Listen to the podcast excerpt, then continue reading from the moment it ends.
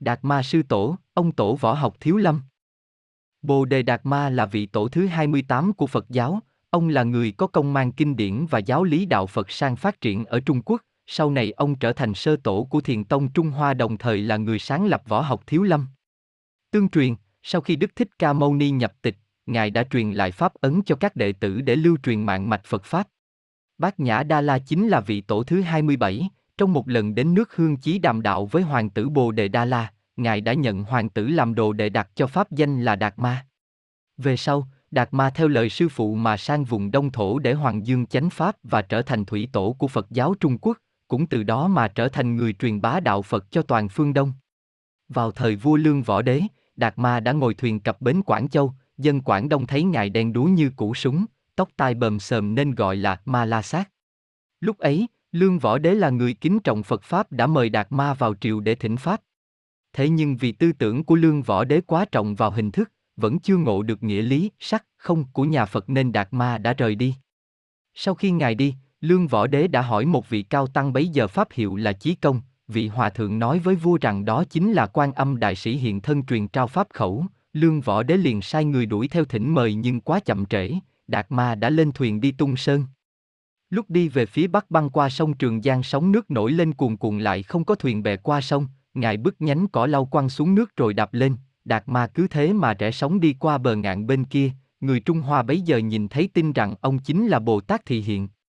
Sau khi đến Tung Sơn, Ngài vào động thiếu thất ở núi Ngũ Nhũ Phong mà quay mặt vào tường thiền định 9 năm, từ đó người đời gọi Ngài là Quán Bích Bà La Môn. Đến nay, ở Trung Hoa vẫn còn tồn tại một pháp môn thiền định tên là Đạt Ma Diện Bích Công. Lại nói, bấy giờ có vị sư pháp danh thần quan bị Diêm Ma Vương sai hắc bạch vô thường quỷ đến báo rằng thọ mạng không còn bao lâu. Thần quan vội vã đến tìm Đạt Ma xin được học pháp liễu sanh tử, vừa nghe ý cầu đạo của người kia Đạt Ma liền lặng im quay mặt vào tường mà tiếp tục nhập thiền. Ngài thiền hết 9 năm, vào mùa đông năm ấy mới mở mắt xả định nhìn thấy thần quan vẫn đứng đó tuyết đã phủ qua gối, thấy được lòng cầu thị nên Đạt Ma cho phép bái sư đổi pháp hiệu là Huệ Khả. Có rất nhiều truyền tích nói về việc Đạt Ma viên tịch, trong đó phổ biến nhất là việc tên quốc sư nhà ngụy tên Bồ Đề Lưu Chi vì thấy danh tiếng Đạt Ma lẫy lừng nên sinh tâm ganh ghét đã nhiều lần cúng dường cho ngài và lén bỏ độc vào vật thực. Sáu lần bị hại, Đạt Ma biết trong cơm có độc nhưng vẫn ăn sau đó nôn ra con rắn độc, cứ như vậy mà không hề hấn gì. Đến lần thứ bảy Lưu Chi rắp tâm hãm hại, Đạt Ma tự biết mình đã truyền thừa được tâm ấn là bốn cuốn kinh lăng già cho Huệ Khả, việc Hoàng Dương Phật Pháp ở Đông Thổ coi như viên mãn, Ngài an nhiên dùng món cơm chứa độc mà không hề nôn ra con rắn nào và cứ thế mà nhập tịch. Di cốt của Đạt Ma được an táng tại núi Hùng Lĩnh Sơn, tại đó được xây nên một ngôi bảo tháp, người dân truyền rằng vẫn thường thấy Đạt Ma ung dung đi dạo quanh đó, thần thái uy nghi, tay cầm thiền trượng. Câu chuyện viên tịch của Đạt Ma chưa dừng lại ở đó. Sử sách còn chép lại rằng, ba năm sau ngày Đạt Ma viên tịch, một vị quan nhà ngụy tên là Tống Vân đi sứ Tây vực khi qua ngọn thông lĩnh thì gặp một vị sư Tây cầm chiếc giày đang đi như bay về hướng Tây. Tống Vân biết đó là sư Đạt Ma, từ Thiên Trúc đến Đông Thổ truyền Pháp, mới chặn lại hỏi. Đại sư, Pháp của ngài đã truyền cho ai rồi? Đạt Ma đáp. Sau này ngươi sẽ biết, giờ ta phải đi Thiên Trúc rồi. Nói xong, Đạt Ma bỏ chiếc giày đang cầm trên tay đưa cho Tống Vân, nói. Ngươi hãy dùng chiếc giày này mau trở về đi, chủ nhà ngươi khó mà qua được ngày hôm nay. Ngẩn ngơ, Tống Vân từ giả Đạt Ma rồi hấp tấp trở về kinh thành thì quả thực vu minh ế đã băng hà. Tống Vân thấy việc Đạt Ma nói rất đúng, nên đem Đạt Ma dự báo trước cái chết của Minh Đế tâu lên với vua Hiếu Trang mới vừa tức vị. Nhà vua không tin, cho lệnh tống giam Tống Vân vào ngục tối.